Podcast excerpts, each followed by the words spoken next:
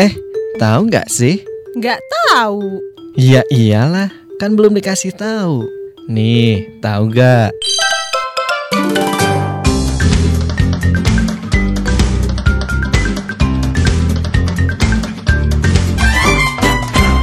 Pembangunan infrastruktur memberikan peranan yang sangat penting untuk memacu pertumbuhan ekonomi, baik tingkat nasional maupun daerah, serta mengurangi pengangguran, mengentaskan kemiskinan, dan tentunya meningkatkan kesejahteraan rakyat.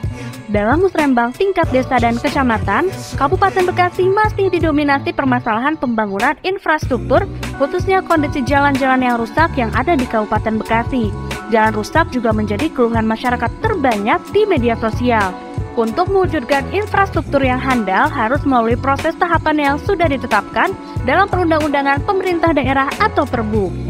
Ya itu mah ya udah hampir setahun lah. Cepatnya diperbaiki. Masalahnya pada sakit badan kalau bawa motor juga terapi lagi gitu. Heeh, jadi kan kasihan gitu orang-orang yang lewat. Sering ya benar. Saya sendiri ngalamin jatuh.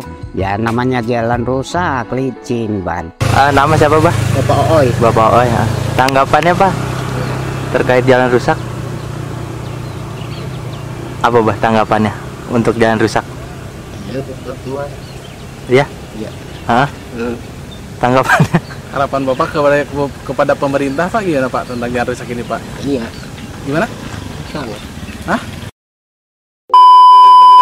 Eh, Abang Po, kalau mau benerin jalan tuh nggak bisa sekarang minta, besok langsung jadi. Ada tahapan-tahapan dan juga prosedur yang kudu dilewatin. Sini dah, Bang Manin kasih tahu biar pada paham. Abang Po semuanya. Yang pertama, ini melewati pokok pikiran DPRD dan juga rancangan awal renja, yaitu rencana kerja. Nah, dari situ masuk lagi ke tahap perencanaan meliputi yang pertama ada musrenbang desa dan kelurahan. Yang kedua, musrenbang kecamatan. Selanjutnya masuk ke dalam forum peringkat daerah. Selanjutnya ada musrenbang kabupaten. Ada lagi fasilitas gubernur. Nih yang terakhir, penetapan RKPD yang merupakan dokumen perencanaan tahunan pemerintah daerah yang menggambarkan permasalahan pembangunan. Nah dari situ masih ada lagi dah tahapan selanjutnya yaitu tahapan anggaran. Yang pertama penyusunan rancangan KUA PPAS.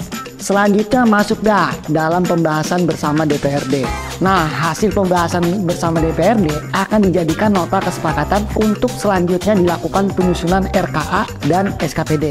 Nah, dari situlah dibuat rancangan Perda APBD sebelum akhirnya diketuk palu menjadi Perda APBD. Itu mah baru beberapa tahapan aja, belum pengerjaannya. Tenang aja dah semuanya, aspirasi masyarakat pasti bakalan ditampung dan ditelaah dan dicari solusinya bagaimana baiknya. Tapi ingat ya, kudu sabar, semua ada prosesnya.